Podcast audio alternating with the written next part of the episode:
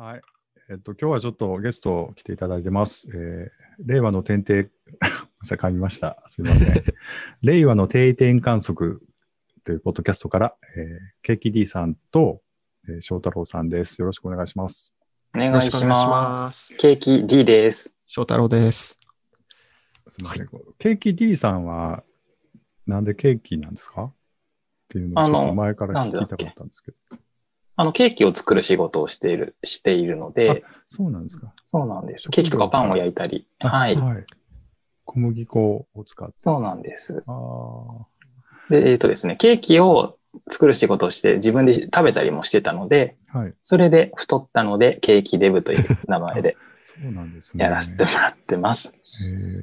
昔からその、好きだったんですケーキとかは。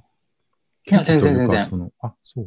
仕事がそうだったので、その担当さ、担当がそれになったのでやってるはいだけで。はいはい。へえじゃあ昔はそんなに興味というか普通に食べてて、で、たまたま仕事になったっていう。そうなんです。あの、食べ物自体はもともと関心があったので、うんあ、の、以前紹介した食品添加物の本とかを読んで、はいなんか食べ物を作ること自体がちょっと面白いなと思って、そういう勉強はしてたんですけども、うんなんか、じゃあ、かといって別にお菓子作りが趣味とか、パン作りをしてたっていうわけでもなかったんです。ああなんか、実はこの前に、あの、令和さんの番組の方に僕ちょっと飛び入りで参加させていただいてて、うんうんうん。ありがとうございます。いや、もう、ぐだぐだ喋ってしまってすいませんでした。いやいや、もうん、いつものことなので。うね、いつもの通常運転な感じでうん。よかったですよ。いや、でも、ケーキさんのなんかそういうパン作りの話とかもね、また番組で聞きたいななんて、ちょっと喋ってたんで、ですねまたぜひね、令和さんも。パントークかなと思います。パントークしましょう。はい。で、翔太郎さんは、はいあの、何か、うん自己紹介的なこと、すいません、いじるところがなかった。翔太郎さんも本名なんですか？これ。あ、本名です、本名あで、す。そうなんですね。はい。なるほどですね。はい。今は広島の田舎で一人でデザインの仕事してます。はい。あの、海側とか山側とか言うと、あーどっち側あ、でもどっちも。も近いですよ。どっちも30分圏内で行けるよあうあ、そうな感じ。瀬戸内海に近い感じです。いいです。いいとこですよね。なんか、うん。前に、あの、YouTube を上げられてたことがあります、うあ、それで牡蠣を食べに来ました。ええなんかそれでいいとこだなと思って。あ、そうそうそう。はい。逆に言うとあの辺ぐらいしかね、海側が結構観光スポット多くって、うん広島。あうん、尾道とか友の浦とか、ー。うんうん。まあ宮島もそうですけど。そうですね。はい。うん This is a groove thing. あのー今日はね、ちょっとお二人と喋りたいテーマがあって、うん、。はいい。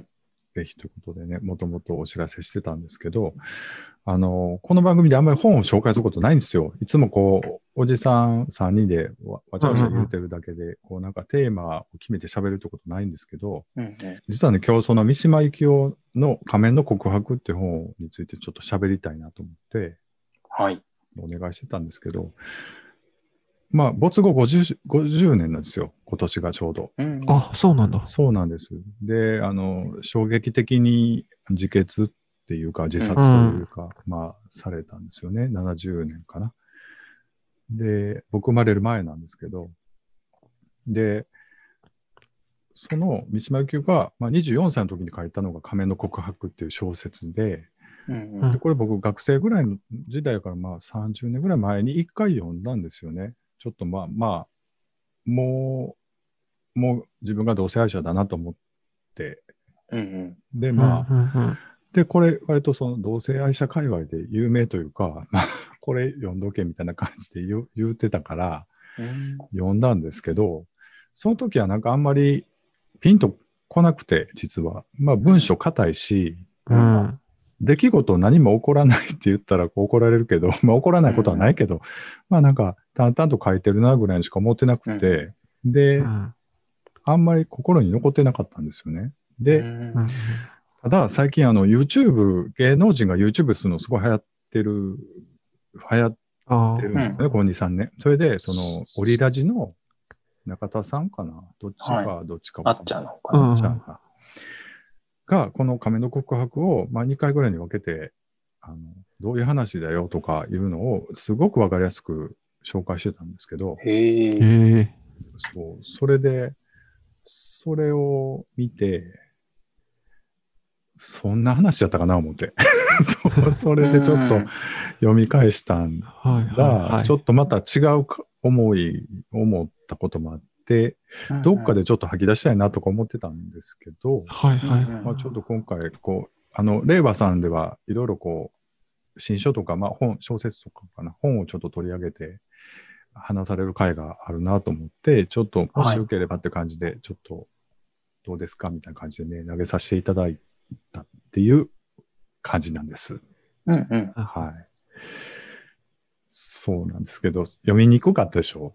あよ読読み入りました、だから手に入りにくいんですよね、大体。あの、あ Kindle とかでね、売ってなかったん売っですよね。てないしね、あの、まあ、新書買うか、まあ、古本屋で買うか、みたいな感じだんですけど、はい。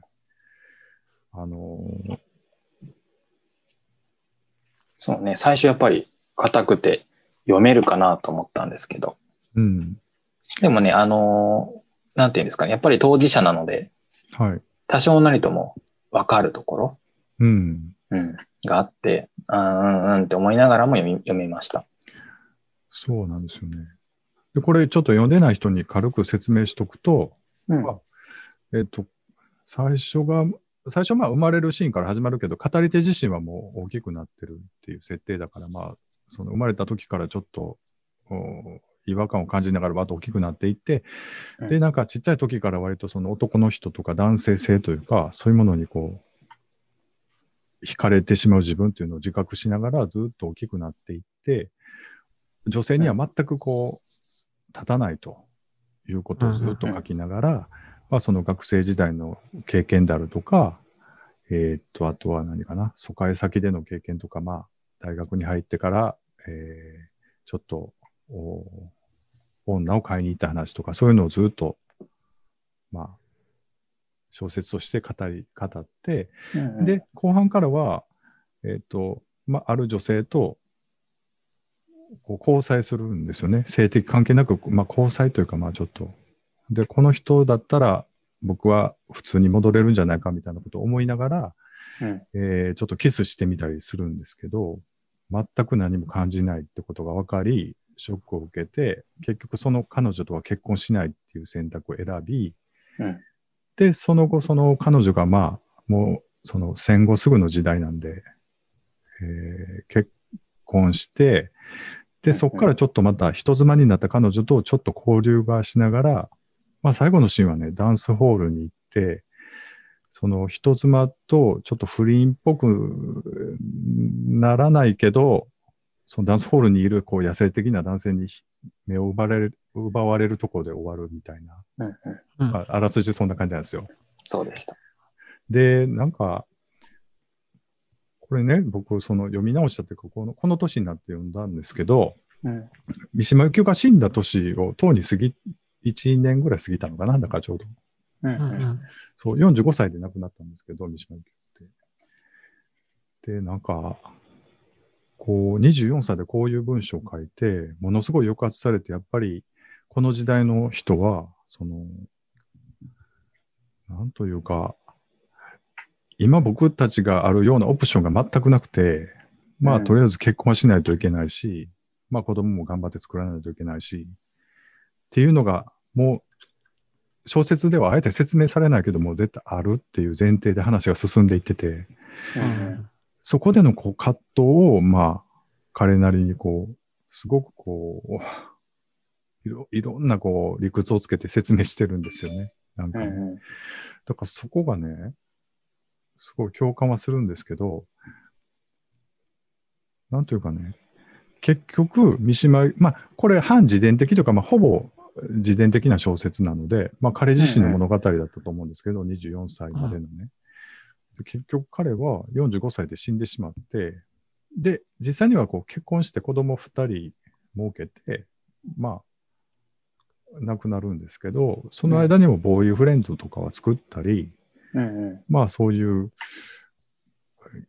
芸遊びというか、まあそういうのもしてたっていうのは、まあその一緒にいた友達とか、そういう人が、いろんな人が証言してたりするんですけど、うんで、45歳で亡くなっちゃうんですけどね。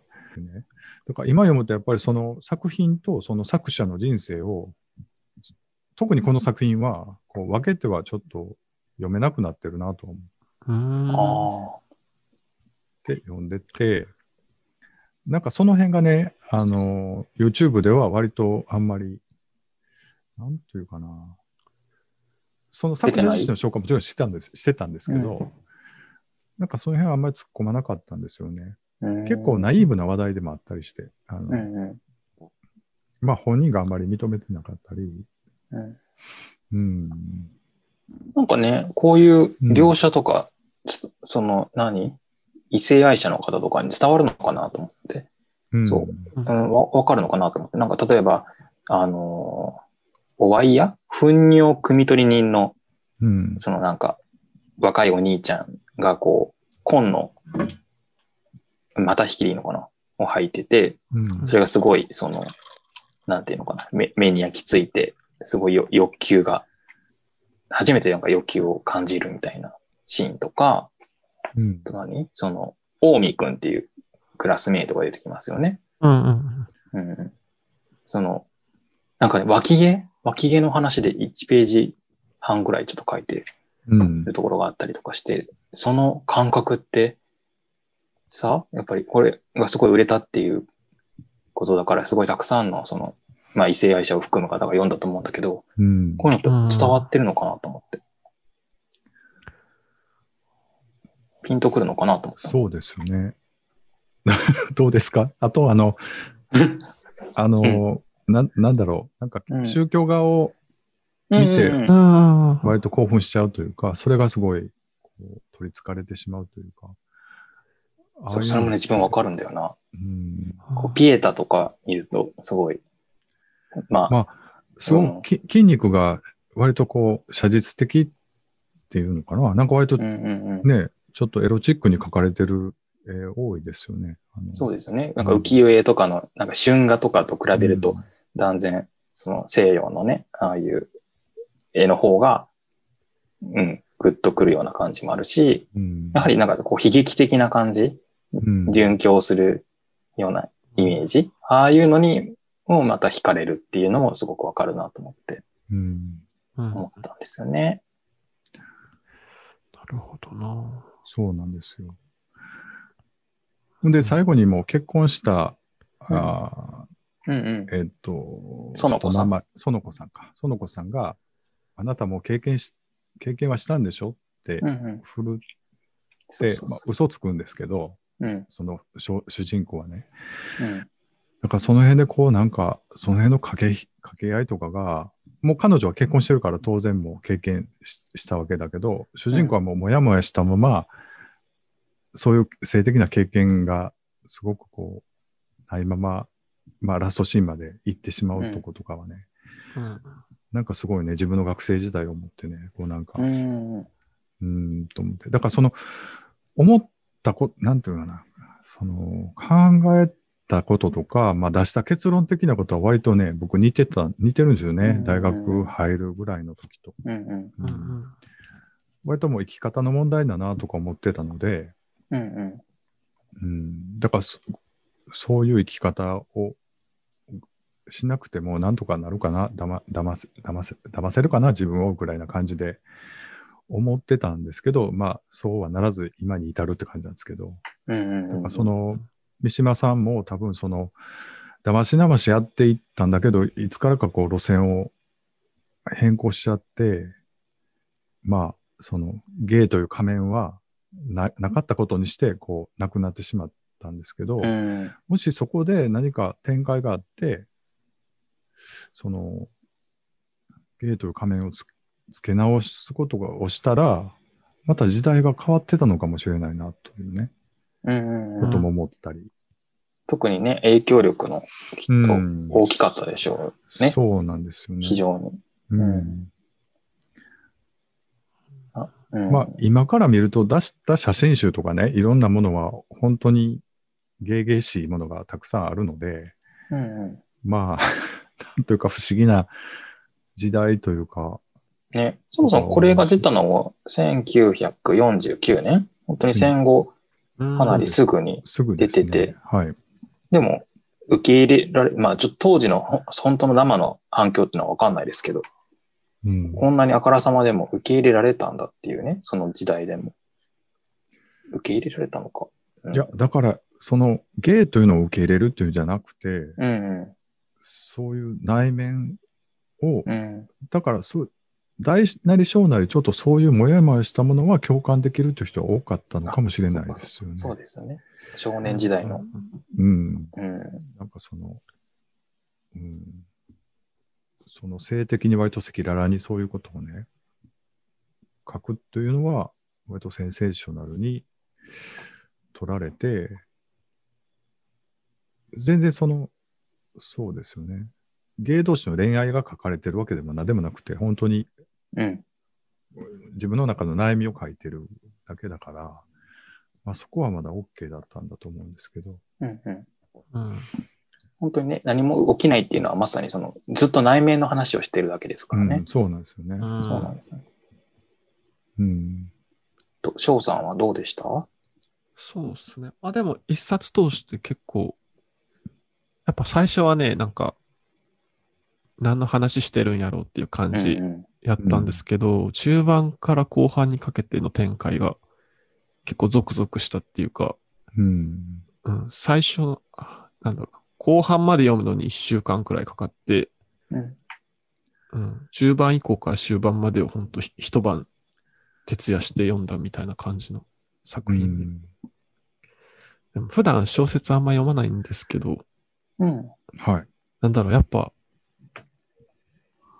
なんだろう、本当まあ、三島由紀夫さんってすごい評価されてる作家さんやと思うんであれなんですけど、うんやっ。ぱ自分の内面を言葉にするのが、こんな彩りのある言葉で表現するんやっていうのを、なんか読みながらすごいずっと思って、うんう。ん。ね、ほんとちょっとしたことでも、こう、書き逃さずに書いてるというか、うん。うん、そうですよね。小説ってこんなんやったっけ？とか思いながら。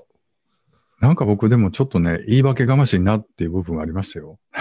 うん。な理屈つけすぎやろ、お前、みたいな。だから、そこは僕が多分その、感覚的にはすごい共感するからかな。なんかその、うん。なんだろう。結構、読みながら自意識過剰やなって思ってたんですよあそうで。すね。う。うんん。めちゃくちゃ自意識過剰やなって思ってたけど、でもやっぱ、あの、なんだっけ、解説してる人、最後、うん。佐伯正一さんって方かな。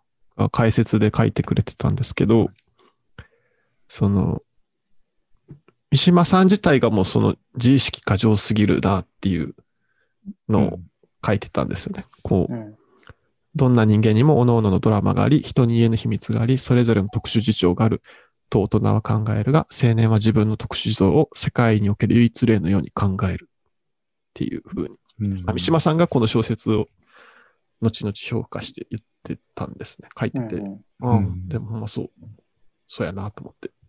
うん。うんそうよね。あの、なんか、さ、この、まさにこの作中にも出てくるんだけど、97ページの、その、うんなんだっけ、バスガイ、誰だっけ、バスの運転手さんだっけな？女性のその、ふ服が良いみたいな、なんていうの、肉感的だみたいなことを言ったときに、うん。こう、15、6の少年が、こんな年に不釣り合いな意識の操作を行うとき、陥りやすい誤りは、えー自分にだけは他の少年たちよりもはるかに確固としたものが出来上がりつつあるために、えっ、と、意識の操作が可能なんだっていうふうに考えるっていう。これでもさ、すごい分かった。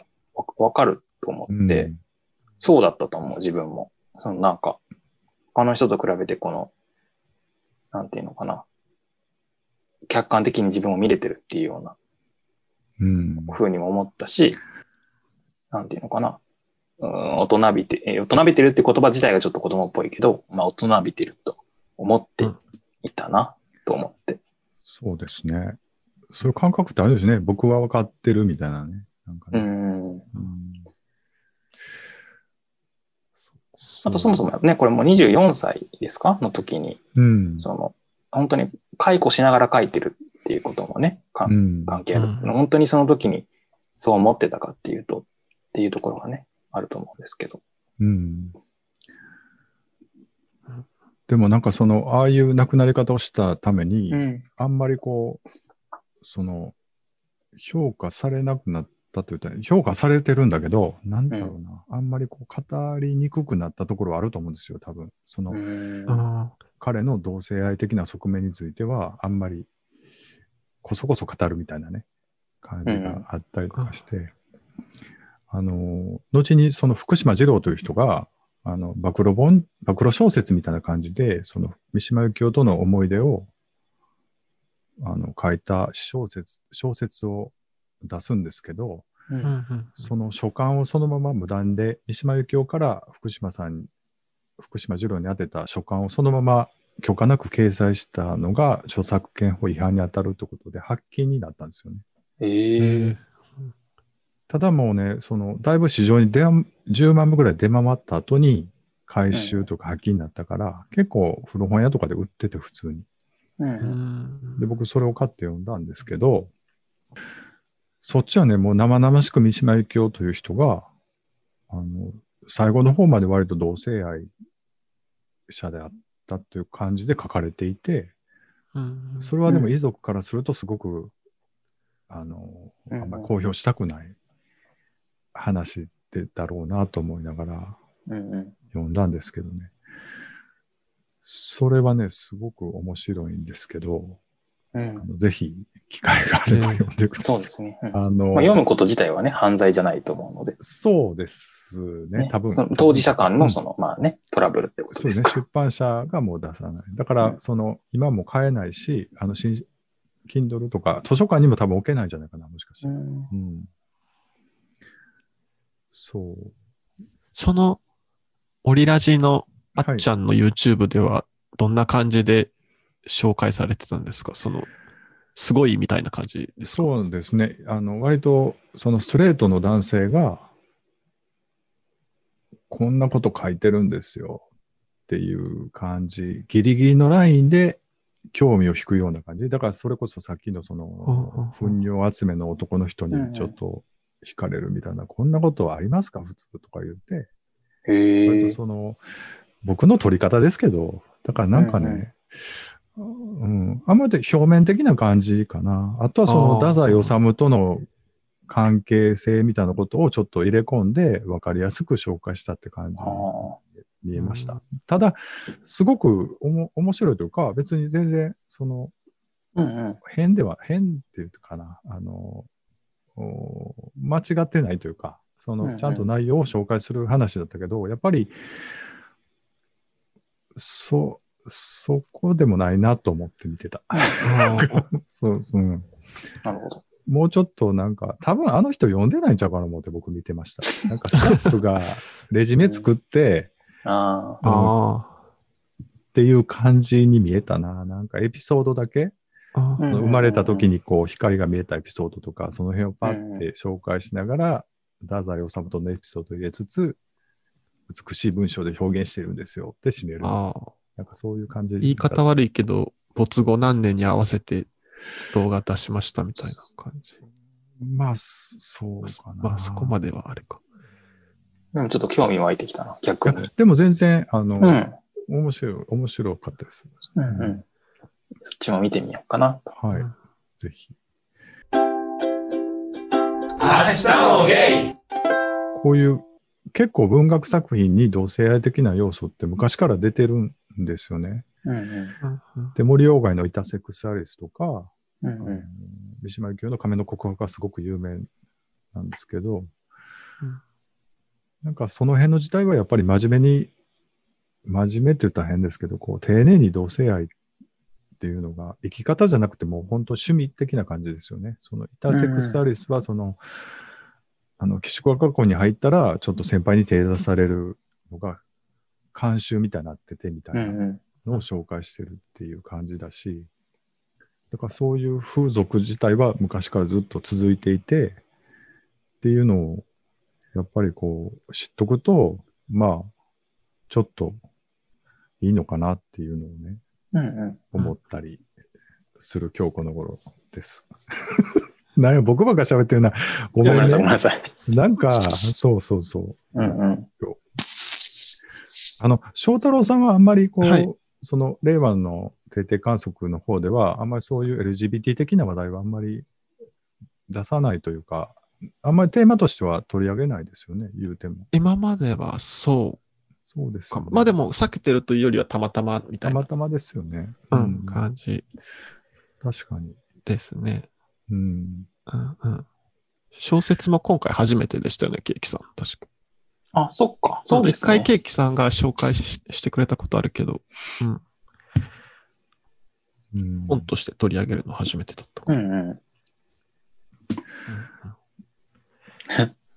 なんかやっぱりあんまり、その僕らたちはね、割とストレートの小説をずっと読んで育つわけなんですよ。うんうんでもあまりストレートの人はあまりこっちの話ってないし、大体量的に。うんそうですよね。うんいきなりそんな女同士だ、男同士だって言われても、全然わかんないと思うんですよね。言うても。だからそういう意味では、割と、そういう、こうそういう、こういう作品、フィクションでもいいから作品をどんどん出していくのもあありなんじゃないかなとかね、思ったうりん。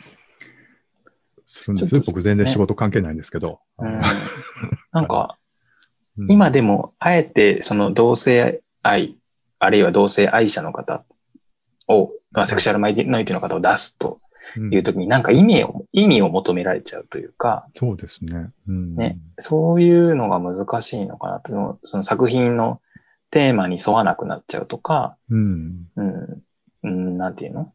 うん、まあ書きたいものとは違う。あの、映画でもそうでしょうけど、うん。出し、うん、本当に出したいものと違っちゃうっていうことあとは間違ったこととかね。うん。うん。こう、まあ、それはしょうがないと思うんだけど、間違ったことを書いちゃうと、すごくその、権利意識からのこう、反発が来るというか、うん。うんうんその理解しようとししてないっていうふうに捉えられちゃううん。意味でもやっぱり書きにくくなってるのかなと思いますけど、。どうなのかな。あの、この間あの見た映画で、彼らが本気で編むときはっていうあ映画があってね。あの、多分、ネットフレックスかフル、フルじゃないや、あの、アマプラで見れると思うんですけど、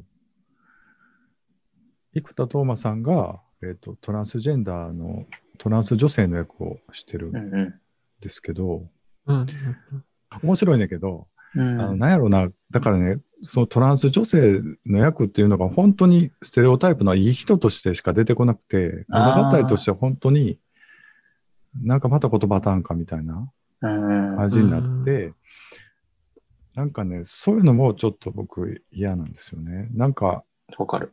だから、もうまたレミーに戻ると、本当にその、ネズミのちょっと可愛らしいところの要素だけを出して、キャラクター化したみたいな感感じで、うん。うん。うん。実際にはもっとドロドロしてるとか、なんかその影の部分がたくさんああって、その人なのに、うん。そういうとこは全然描かれてなくて、すごい残念だった映画なんですけど、やっぱり、なんか、そういうのはなって思って、そういう意味ではこの仮面の告白とかほんまは自分でこう分析して、ちょっとうん。言い訳がましいとか言,、言いましたけど、やっぱりそこは誠実だったなと思って、うんうん。すごくそう思う。うんうんやっぱり、そうね。と当事者じゃないとなかなか、ごめんなさい。えっ、と、その、彼らが本気で編むときは、あの、その、作者あるいは監督の方がどうかはちょっとわかんないんですけど、うんね、当事者じゃないとなかなかステレオタイプに陥りがちだなと思いますね。あのー、最近やってたのは、旧、旧素はチーズの夢を見るみたいなはいやつ。はい。はい。ちょっ BL とあの検索の、そうそうそうそうそう、はい。なので監督のインタビューがちょっと炎上してたんですけども、まあ、それは置いといて、やっぱり、そうね。もう、それも面白くなかったんですけど、うん、なんか、むず、限界というかね、難しさがきっとあるのかなというか。うん。うん。僕も逆に言うと、そのストレートのカップルのか本当の関係性とか、本当ステレオタイプなうんうん。情報しか多分ないと思うんですよね。実際、うん女の子と男の子が付き合った時の空気感とかって体験したことがなくて、わからない。そういう意味ではもう、あの、多分その中、中高生が見るラブコメディのなんかその。感じからあんまり変わってない可能性もあるから、それはもう本当に気をつけないとなとは思ったりもするけど、だから、そういうのが見見れる作品っていうのが、どっちにしてもその同性愛に限らず見たいなっていうか、思ったりそうですしねますね。うん。はい。今日はちょっと遅い時間までありがとうございました。いえいえだらだら喋ってしまって、ごめんね。僕ばっか喋ったな。ちょっと。うまいことカットしますわ。はい。そうです。ちょっとね、盛り上がりをごめんなさい。出せなくて。違う違う。申し訳ないんちょっとなですけど。題がな、あれやったな。いやいや、ちょっとでもお話できたこと自体が楽しかったので。うですうんうんか。ありがとうございます。すいません、なんか今日はありがとうございました。ええはい、こちらこそありがとうございま。ますたなんか、うん機会があれば、来年とか。ぜや 本当にぜひぜひぜひやりましょう。なんか結構映画の話されてるって聞いたんで、ケーキさんから。ああそこさんが映画のポッドキャストもあって、そ。そっちはゲイの映画をね。で、そのうんさっきの編むときはもう、ボロクソ言ってうん気がするんですけど。ね、映画とかの話でも。そうです次回じゃあ。